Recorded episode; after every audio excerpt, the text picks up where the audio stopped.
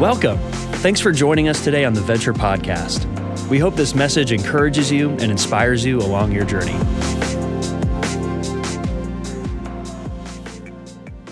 Well, good morning, Venture. It is great to see everybody. It's great to be able to worship together. I don't know about you, you come out of a song like that and you want to just keep worshiping. So I would encourage you, if you're feeling that right now, Tuesday night, the whole night is dedicated to worship. And so it's a great opportunity. We gather in here, we'll be here, our team leading. I'd encourage you to come and be a part of that. Come and be a part of all that's happening. School's starting, I know. A lot of people are kicking off this week. There's wailing and gnashing of teeth among young people. There's celebration among parents. There's kind of a combination of both, a little bit happening with that. But so much going on. This is the time to get engaged, especially if you're brand new, maybe you're visiting with us. Check it out. I know Venture can feel like a big place and you don't know where to fit in. Life groups is one of the key ways you can jump in. Stop by the hub, talk to us, let us help you in that process. That's the key thing I always ask. Sometimes people do it the hard way. They try to figure out everything alone. We've got staff who love nothing more than helping people take the next step and get involved. And so let us help you with that. One of the questions that we've received too is, are we doing anything regarding disaster relief in Hawaii? And so we have our team, JC, who was out here, who leads our local outreach, Daniel, who leads our global outreach. They're talking to different partners. From those that we've talked to right now, if you wanted to make an immediate donation, everybody we're talking to says the Salvation Army is your best way to get funds directly to Hawaii quickly. We will be giving a gift from our disaster relief fund. We're looking at that right now. Is the Salvation Army the best place to give it, or is there anybody on the ground right there doing ministry? And so just know that we'll give to that, but just wanted you to make you aware. We'll let you know where we have, and if you wanted to donate, you can give toward disaster relief with the church or just give straight to the Red Cross and Salvation Army. Give to it because there's so many people. They have been devastated. In fact, I thought we would just take a minute before we jump into our message today. And can we pray for the people there? Pray for the lost, pray for the families and all that they're going through. Will you pray with me? Father, we do come before you and we see this tragedy that keeps unfolding as the numbers of lives that have been lost, of the families who've lost everything. Just in a moment's notice how quickly this comes. Lord, I'm reminded of your word even as we've been in James, where James tells us we don't know what tomorrow brings for any of us and how desperate and dependent we are on you. Lord, I pray for those who have lost loved ones, lost family, that even today you would comfort. Even today, your church would show up. Lord, I pray for those who've been devastated financially. They have nothing left. Lord, again, I pray that your church, your people, would step forward with generosity to help those in crisis. Lord, you tell us that you're near to the brokenhearted. You tell us those who are crushed, you're there. And so we claim that prayer for the people of Hawaii. We claim that prayer for the people who've experienced this today and pray that you would use your church, that through your spirit, through your comfort, through your peace, you would do what only you can do. That you could bring out of this devastation good for those who need it desperately right now. Lord, as we open your word, I pray that your spirit would convict where it needs to. We are all prone to try to convince ourselves maybe we're better than we think we are in areas of our life. And that's why we gather here as your church. That's why we sing these songs, because you're not only a perfect God, you're a gracious God. You're a forgiving God, but you're also a life-changing God. And so we pray, would you use your word now to change our lives? And we pray this in Christ's name. Amen. Well, this morning, we're going to actually cover a shorter passage than I intended to. I was planning on finishing out the book of James. As I got to the end, James is interesting. He doesn't write with a lot of polish, to be honest with you, compared to some of the other letters. If you look at some of the letters in the New Testament, letters in that time period, they usually have a structure, a form. They finish out with greetings and that. James is just kind of meat and potatoes. At the end of the book, there's no greetings, there's no finishing out, there's no salutation or any part of that. He just kind of bam, bam, bam. And I guess if you're Jesus' little brother, you can do it, you know, any way you want to. He's the key leader of the church. And so at the end of the book here, it's just like he starts hitting with some key things that he wants to make sure comes to our attention because they're key areas we need to deal with in our life. And so today in James 5, we're gonna look at one verse. James 5:12, I've got it right here on the screen. It's pretty simple for you there. He says, but above all, my brothers, do not swear either by heaven or by earth or by any other oath, but let your yes be yes, your no be no, so that you may not fall under condemnation. Now, look at the two ends of the verses here. The beginning of it, he goes, before I finish out this letter, I need to highlight something. And when I highlight it, I want to say, hey, above all. That's his way of saying, hey, don't miss this. Pay attention to this. Hey, this is an issue. Above all, my brothers. So he's writing Christians here. He said, I'm not writing about those bad people out there. He goes, this is an issue we need to deal with so that you don't fall under condemnation. And so he ends it, he goes, this is serious stuff. Now, you look in the middle of it, though, and it doesn't really strike us. It says, you know, don't swear by heaven or by earth or any other oath. And we kind of look at it and go, is that really an issue? Was that really an issue in the church? Is that really an issue for us today? And what he's talking about here, the issue and the problem he's talking about with swearing was particularly predominant among the children of Israel, especially those who had come out of a strong Jewish background. So as he's writing, remember, he's the head of the church in Jerusalem. And so as he's writing there, and a lot of what he saw were issues that had carried over from that. And so he's writing about swearing. When he's using the word swearing here, he's not talking about cuss words. He's not saying, oh, you got a cussing problem. You're not talking about foul language. He's not even talking about taking the Lord's name in vain, per se, on that. It's not that commandment.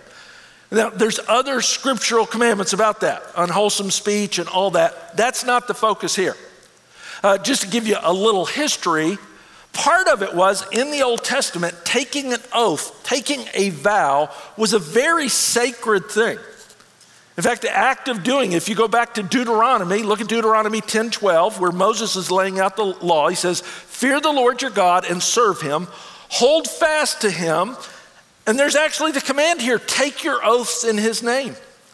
And it was meant in that culture, especially if I wanted to take an oath with you, if I'm making a promise with you to really seal that, I would take it in God's name. And what I'm saying in that moment is God is the witness of this oath. And so I'm doing this before God. A little bit later in Deuteronomy, we see it as well. It says in Deuteronomy 23, if you make a vow, if you make one of these oaths to the Lord your God, do not be slow to pay it, for the Lord your God will certainly demand it of you, and you'll be guilty of sin. So if you do this, you're accountable to God in it. Now, notice what he says, if you refrain from making a vow, you'll not be guilty. Nobody's forcing you to do this, but whatever your lips utter, you must be sure to do because you made your vow freely to the Lord your God with your own mouth. So it's pretty clear in the Old Testament, there were these places for taking vows. In fact, we see it throughout scripture. This is not a prohibition against ever taking an oath. Some people have taken that in history. They're like, oh no, you can't take an oath of office. You can't take an oath when you're in a trial with that. It's not foregoing all oaths. Here's what had happened in the culture in that time. Because it was so strong, because the language of this was so strong, and because we have a propensity as people that we always look for wiggle room, they started creating some wiggle rooms with their oaths and their vows. And so, okay, instead of swearing by God, instead of making a vow before God, I'm gonna make a vow before heaven. It's not quite as much God. So by heaven, I will pay this debt. Some would say, I'll make an oath on earth. They started adding everything. Some Jewish men would say, I promise on my beard. So in other words, if I don't keep it, may my beard fall out. I promise on the temple. I promise on the gold of the temple. They started adding all these things. And here's the problem. This whole section of the Mishnah was a compendium of the Jewish law that was written on. There's a whole section called the Shebuoth, and the Shebuoth is just on vows. And it goes through, it's like reading a legal book, and in it, they started differentiating which vows you really had to keep and which vows you didn't have to keep based on how you said the vow. And so one rabbi said, if you made an oath on Jerusalem, you didn't have to keep that one. But if you made your vow toward Jerusalem, you had to keep that one. I mean, you feel the craziness of it, of just how much it got pushed around and all the things that came with it and the abuse that came out of it. This is why Jesus, in his teaching, he says in the Sermon on the Mount, again, you've heard that it was said to people long ago. And now notice he's quoting the Deuteronomy passage. He says, God gave the passage, do not break your oath, fulfill the Lord your oaths you have made. But I tell you, just don't swear on oaths any at all. Now, why is he saying this? He's not saying, oh man, that was a bad command, but what you've done with it now. And then look how he listed. He says, don't swear by heaven, for it's God's throne, or earth, it's his footstool, by Jerusalem, it's the city of the great king. He's listing all the things that were in the Mishnah that they would swear by. He said, just stop it. Stop swearing by heaven. Stop swearing by earth. Stop swearing. I mean, you've added all these things to it. It's the city of the great king. Do not swear on your head even. You're not in control of your head. You can't even make one hair white or black. So you're really in control of that? And then Jesus said, and this is where James got our verse. He says, all you need is to simply say yes and no. Anything beyond this comes from the evil one. He said, when you've created all this wiggle room, all these loopholes that you've created, and in fact, if you read a little bit more, the people that were the worst about it were the religious leaders, especially the Pharisees. Because they had this reputation to keep. And so they wanted to very much present like, man, we are the holiest of the people, but we struggle with telling the truth as much as anybody else. And so we'll create all these loopholes. Look in Matthew 23, Jesus says, woe to you blind guides. He's talking to the Pharisees. You say, if anyone swears by the temple, it means nothing. But if anyone swears by the gold of the temple, he's bound to that oath. He's calling out specific ways they did that in the Shebuah. He said, are you kidding me? You make these oaths and you say, oh, if I swear by this, but if I swear by the gold on it, then it is. He says, you blind fools, which is greater, the gold of the temple or that makes the gold sacred? You also say, if anyone swears by the altar, it means nothing. But if anyone who swears by the gift on the altar, they're bound to that oath. You feel Jesus is just like going, this is ridiculous. You blind men, which is greater, the gift or the altar that makes the gift sacred? Therefore, anyone who swears by the altar swears by it and everything on it. Anyone who swears by the temple swears by it and the one who dwells in it. Anyone who swears by heaven swears by God's throne and by the one who sits on it. Can you feel in this? Jesus going pretty specific here. Can you feel his sense of frustration in this? Can you feel his sense that he's looking at it and goes, this is ridiculous? And then his little brother James picks back up on it. He goes, hey, before I finish out this letter, I got to hit on something my brother said. You're making these oaths, you're swearing all that, you're doing all this wiggle room. Now, part of it, and again, this is a conjecture, but I can only imagine how many times James and Jesus in their father's carpentry shop, they had different people in who had promised to pay, who'd made an oath they were going to do something.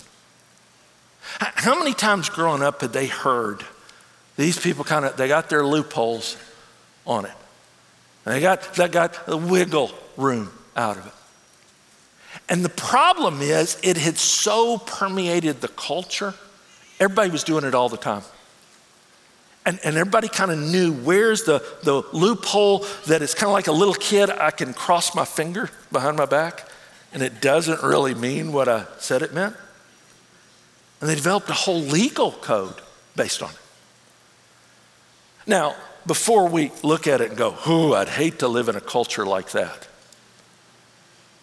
Man, what is happening in our culture today when it comes to the issue of truth? Time Magazine, on its cover just a few years ago, the cover headline said, "Is truth dead?" And it was just charting how we even use language today.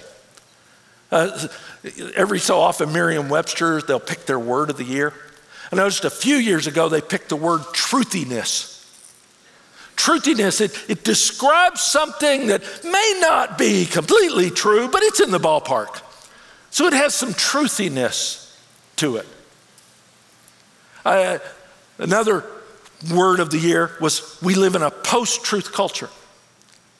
One elected official said last year, under testimony, they were asking him the truth of it, and he said, well, truth isn't truth anymore because we live in a post-truth world.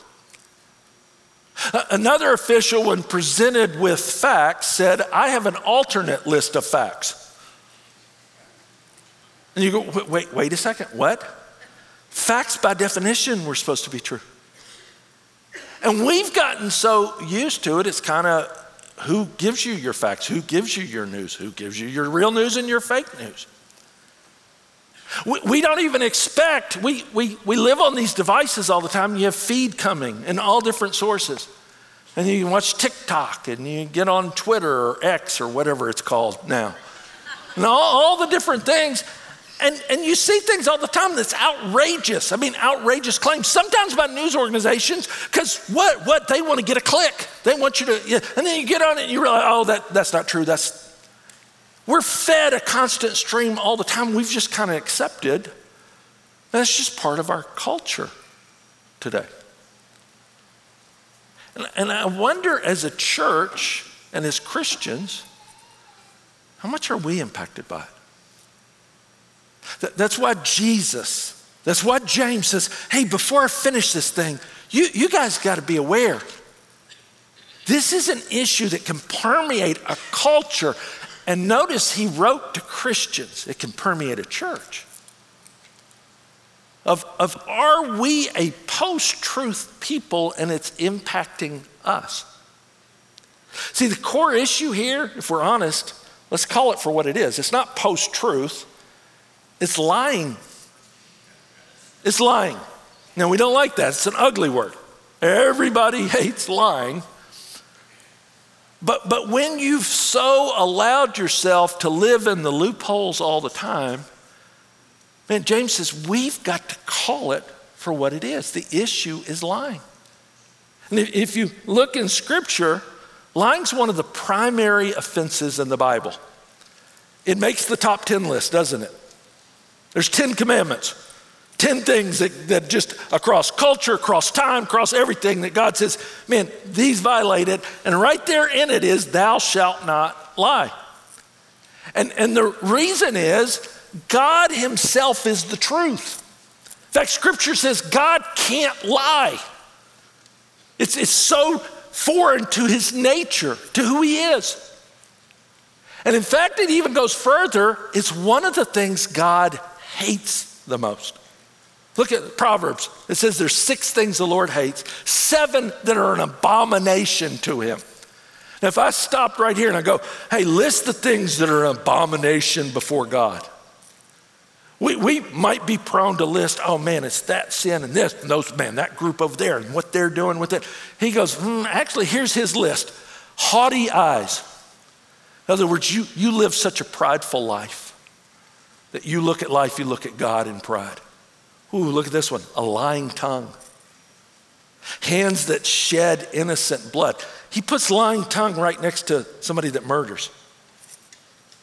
He hates a heart that devises wicked plans, feet that make haste to run to evil, people who do wicked, people who run to do wickedness. Again, another form of lying, false witnesses that breathe out lies when you say lies about other people. And one who sows discord among the brothers. I mean, you look at this list, and Proverbs is just real straightforward and go, God hates this. It's always been a part of it. And yet, if we're gonna be honest for a moment, we struggle with this more than we like to admit.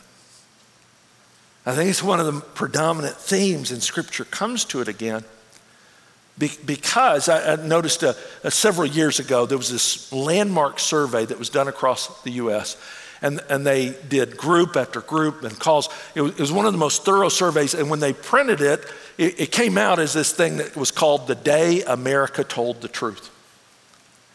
And in it, they just kind of went through all the stuff people admitted. Here was one of the ones that stood out to me. 91% of us admit that we lie pretty routinely. Kind of shows up in different places. And we don't always call it a lie. Remember, we have our own form of loopholes too. We kind of, well, I didn't quite actually that, and we talk ourselves into it. 86% of youth say they lie regularly to parents. 75% say they lie regularly to their friends with it. I mean, it was one of those studies that everybody kind of went back after it came out. Everybody goes, hey, I want to see the research behind it. I mean, is this science accurate? Now, again, with any survey, you've got a median and a range with it. But you look at this lying that we're more prone to than we like to admit. And here's one of the key problems with that. Lying is one of the primary tools of Satan. It's one of the primary tools of Satan. Look how Jesus put it in John 8. He says, you are of your father the devil, and your will is to do your father's desire. He was a murderer from the beginning and does not stand in truth because there's no truth in him. When he lies, he speaks out of his own character, for he is a liar and the father of lies. He's the opposite of Jesus. Jesus said, I am the way, the truth, and the life. I'm the living embodiment of truth. I cannot lie because of that. God cannot lie. Satan is at his core a liar. Satan at his core, everything Satan does, Satan is not a creator. He doesn't have the power to create. All he has the power to do is corrupt what God's created. And so that's what lying is. He takes God's truth and he looks for every spin and every corruption of it and everything. From the very beginning, the very first time you see him show up on the scene, what does he do in the Garden of Eden? He shows up taking God's truth and corrupting it into a lie. And Jesus is talking to Pharisees, by the way, and he says, man, you're just like your father, Satan. Lies just come out of him. And whether you realize it or not, lies are just pouring out of you.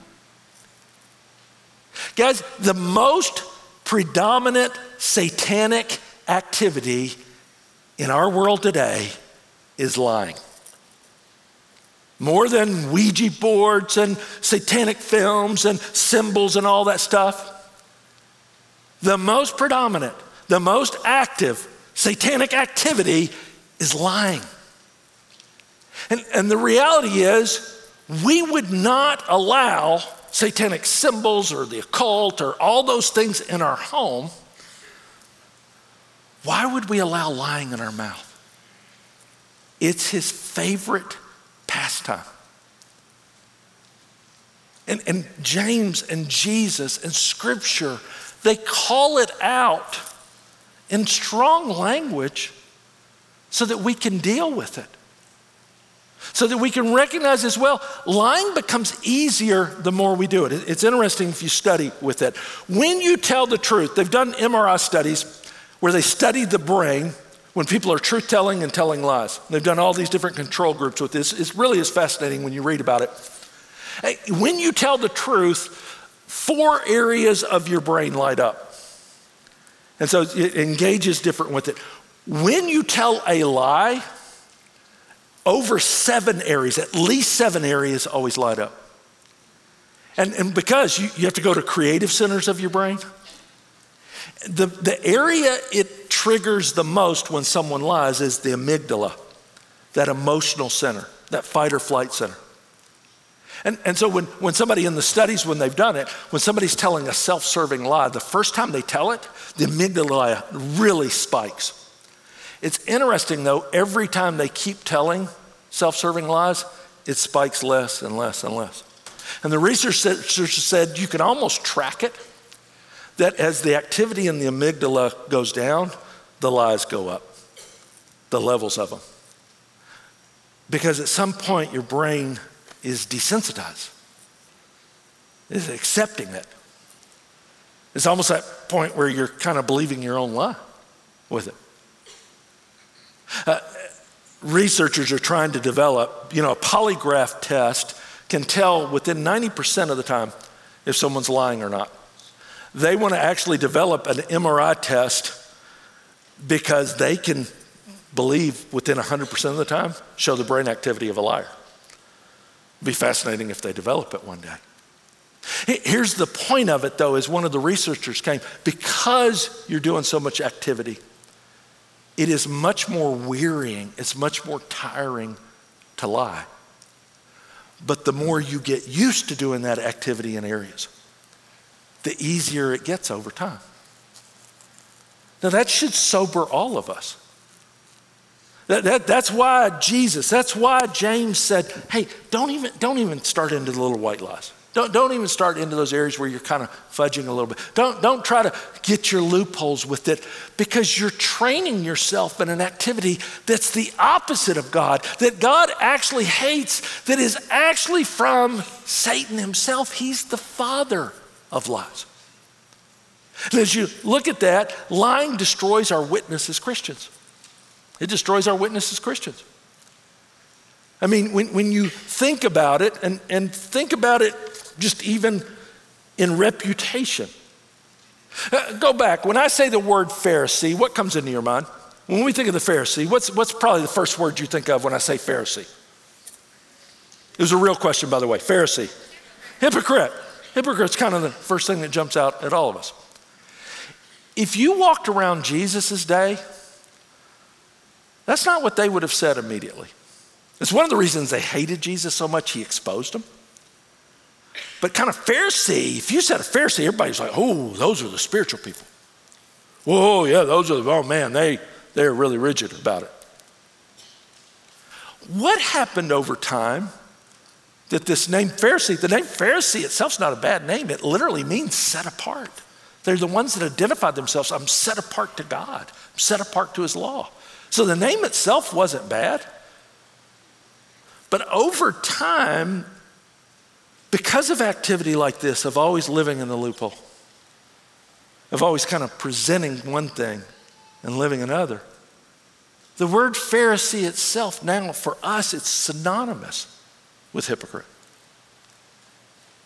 And I just wonder, in the age we live in, what do people think of when they hear the word Christian now?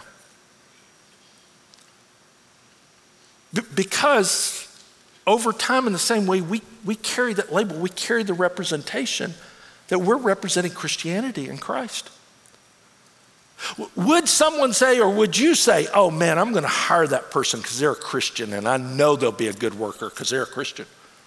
They'll work harder. Oh, I'll know they'll be honest. They're a Christian. I know they're gonna be honest with me. I know they wouldn't cheat me. Oh, great, a Christian moved in next door. Man, they're the best neighbors you can have. Now, shouldn't that be our reputation? And hear me, I know some of the things that are said about Christians is not fair. Some, they hate us because they hate Jesus. I get that. But I also think we have to really ask ourselves, are we living in a way that people would go, oh man, Christians, they are honest to a detriment to themselves. I mean, I don't believe what they believe, but they sure are honest people. Is that what people would say about us? See, it destroys our witness. And look what Paul says. Therefore, we are ambassadors for Christ. You represent Jesus. God is making his appeal through us. God is convincing people they should follow Jesus Christ through us. You're a billboard for Jesus if you're a Christian. All the time. All the time. And that's why it's so important that if lying is a part of that, man, what does that say? Now hear me, because we don't want to become like the Pharisees. This is how the Pharisees got in trouble. They were like, oh yeah, we've got to represent well. And so they kind of faked it on the outside all the time. We don't want to become like that. No one's saying you got to be a perfect billboard. In fact, one of the greatest billboards for Jesus are people that actually embrace grace. And where you have brokenness in your life, you go, hey, let me tell you about Jesus and what he's doing in me. But there's an honesty that comes with it. To give you the last thing that lying does, lying destroys our relationships with each other. Just destroys it. I mean, if you look at it, therefore, having put away falsehood, this is what written to the Ephesians church, let each of you speak the truth with his neighbors. Why? Because we're members of one another. Paul says in Ephesians, this is why it's so important. As one body, you have to speak the truth to each other. He says it well as well in Colossians. He says, don't lie to one another, seeing that you have put off the old self and its practices, you put on the new self. Because you're being changed by Jesus, one of the key ways is we don't lie to each other, which is being renewed in the knowledge after the image of the Creator. And then look what he says. Here, there's not Greek or Jew, circumcised or uncircumcised, barbarian, Scythian, slave, free, but Christ is all and in all. We come from all different backgrounds. We're all different people. The church is this amazing thing that's not just an organization, it's an organism that we are united together in Christ. And to keep that unity, we have to tell the truth.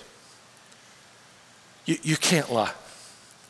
And I'm just telling you, in years of talking to people and counseling people, I have seen few things destroy a church or a business or friendship or a marriage more than lying. I've seen people that they have a loved one who's an addict. And they'll go, you know, I'm actually okay with addiction. I get that they're struggling with that. I get that they failed in that. Here's what's killing me, the lying. I've seen couples where there's been infidelity, and I can't tell you how many times I've heard this in infidelity, where the spouse who has been cheated on will look and they go, I get that they cheated. It is so painful. It is so hurtful. But I'm telling you what I'm struggling with more than the cheating was the lying. It just eroded so much trust. The brokenness that comes out of it. Guys, this is why Satan loves it so much. Because it's so easy to do, and we actually get used to it, and it destroys so much. That's why James, as he's finishing this letter, he says, hey, I got one more thing. We got to talk about this. I'm seeing that same activity that happened in Jewish culture where loopholes and people are using all these excuses and that, and it's showing up in the church, and we can't do that because it will kill us. It will kill what we're doing here. It will kill our unity. It will kill our witness. We got to deal with it. And so let me just call you, and maybe if you're here today, and I think for every one of us, maybe there's part of it you feel that you go, oh man, I've not been truthful there. Oh, I've got to clean that up. And some of you here, you've been living under a lie for a long time. Just even the weight of it right now, it just sits on you. What does God's word say? First of all, just choose to immerse yourself in God's truth. You're not gonna stop lying by telling yourself, I'll stop lying. That's probably a lie to yourself. You've probably done that one a few times before. What is Jesus saying? He says, he's praying for us. When he prayed for his church, look what he says. He says, Father, sanctify them, set them apart, make them holy, make them what they need to be in the truth. And your word is truth. And I would just say for all of us, we need to be set apart in the truth. We need to be rehearsing the truth. One of the reasons we call people to spend time with God, to engage God daily, it's one of our core practices. And one of the core ways you do that is through his word, is what it's doing is it's immersing your mind in truth. You're hearing truth every day. You're seeing the truth of what Jesus did. You hear the truth of God's promises. You see the truth of his word. You see the truth as it convicts us. You see the truth over and over again. You need to immerse your mind in the truth. The reality is most people are immersing their minds in a constant stream all day long from different feeds and different activities, and most of it at best is tinged with lies. And we are trying to tell ourselves we're not influenced by it. It's crazy. If we're gonna deal with this, we have to choose, this is my stream. This is the stream of living water. This is where I flourish. And that takes rehearsing that and reading that. And Jesus said as well, Jesus said to the Jews who had believed in him, if you abide in my word, just like his brother James, don't just hear it, if you do it, if you abide in it, if you live in it, you're truly my disciples. And I love this line, he says, you're gonna actually know the truth. If you'll spend time here and do it and live in it, and look at this promise, the truth sets you free.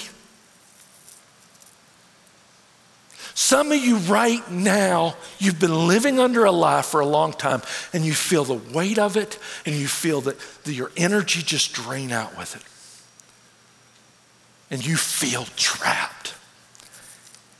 And Satan is telling you right now, you can't admit it, you can't tell anyone. If you admit this to anyone, man, your life's over. And Jesus says, no, just trust me. The truth will set you free. And you long in your heart for freedom. See, all of us, we have to immerse ourselves in truth because the lies are coming fast and furious all the time. And this is our truth. The second thing with this is choose to live with integrity so that the outside matches the inside. Choose, just make a choice that what's going on in here is actually what I'm going to show out there.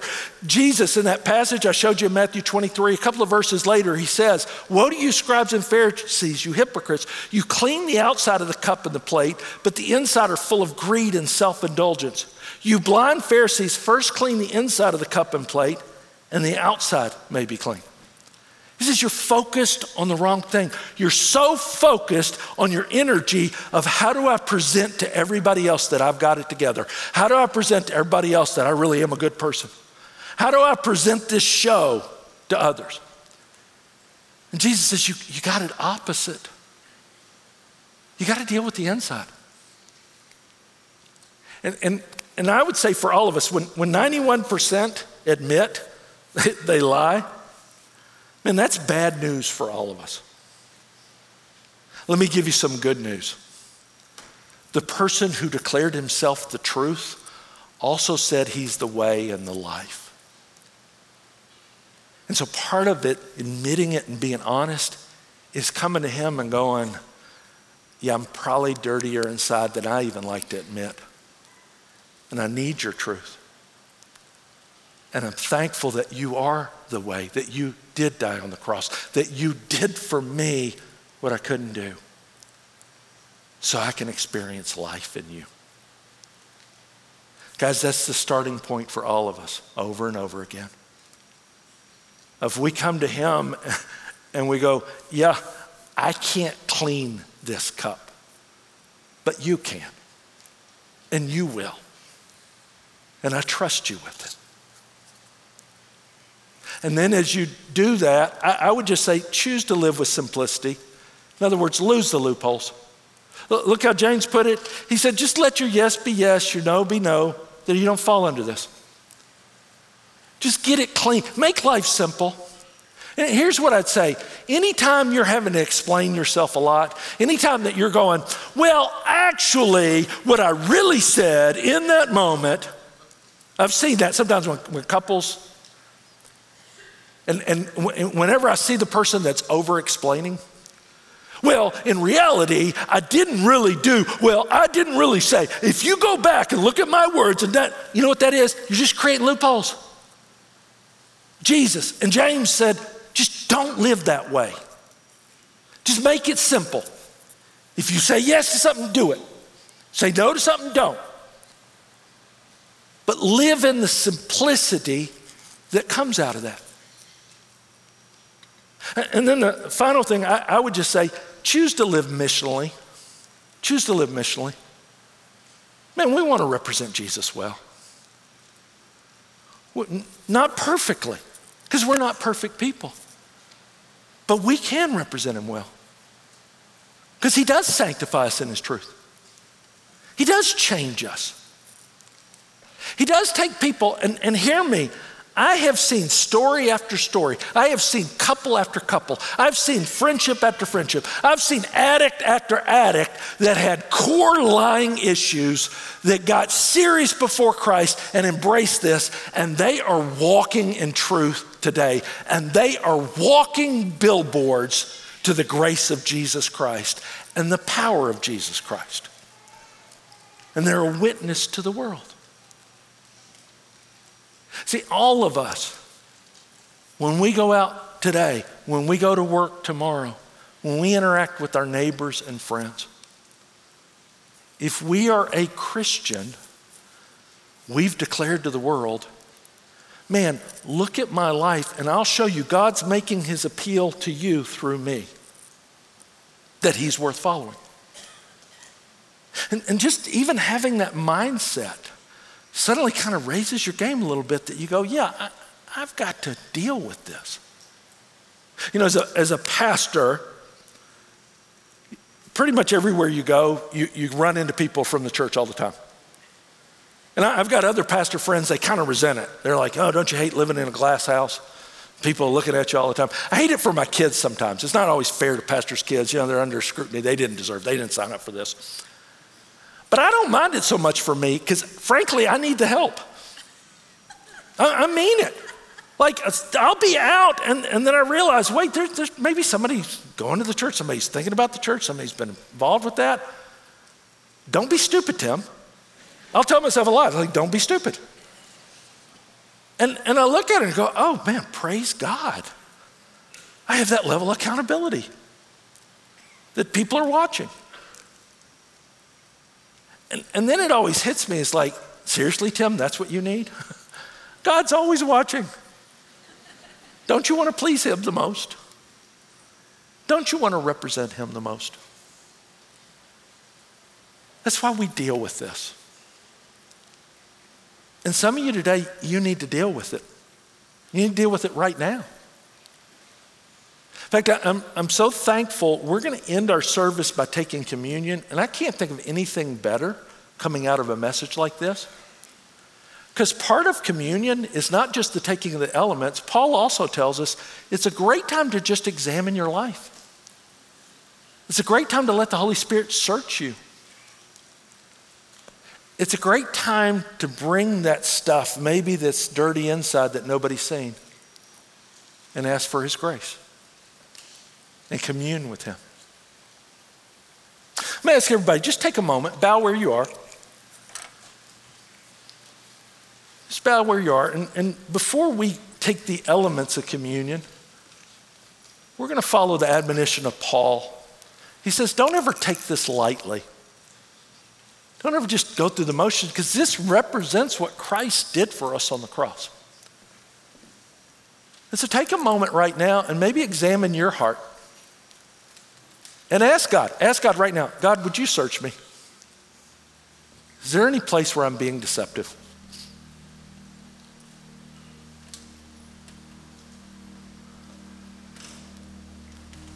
Are there any lies that I need to confess to you first and foremost?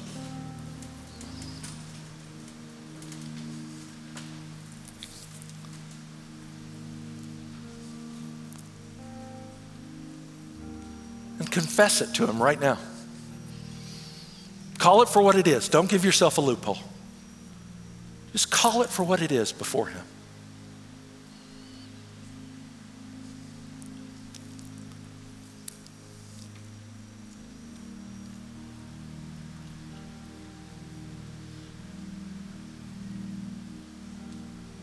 And now come to him and ask for his forgiveness.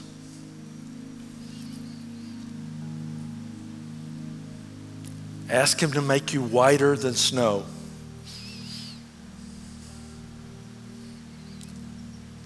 Ask him right now to give you the faith to believe that Jesus paid it all and you're truly forgiven.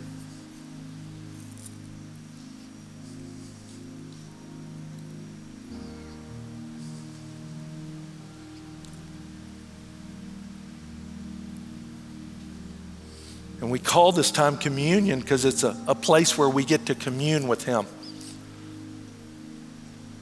And so ask him right now to give you the strength to walk in the truth. The strength to be honest, not just in this room, but when you walk out of this room.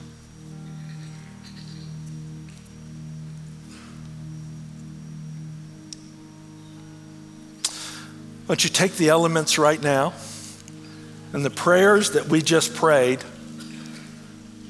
we know that God answers because of what these elements represent, because of what Christ did on the cross. His truth, his honesty becomes our truth and our honesty. Remember that his body was broken for you. Let's take and eat.